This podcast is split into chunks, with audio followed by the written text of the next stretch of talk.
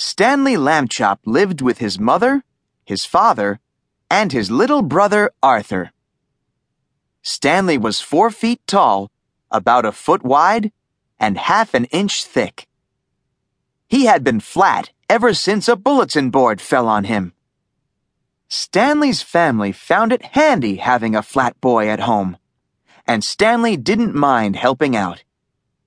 Stanley held tools for his father while Mr. Lambchop repaired the car. Stanley helped Arthur practice his backflips. Stanley gave Mrs. Lambchop a perfect place to roll out pie crust, except when he felt ticklish. Stanley made a good stencil, too. Hold still, said Arthur. Stanley held his breath as Arthur traced him carefully. Children all over the city were entering a poster contest for Fire Safety Month.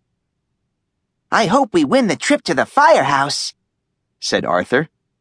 Me too, said Stanley. I have always wanted to slide down the pole. The next Monday, a letter arrived.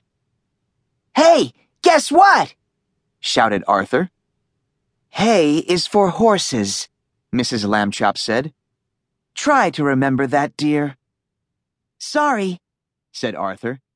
Guess what? Our poster won the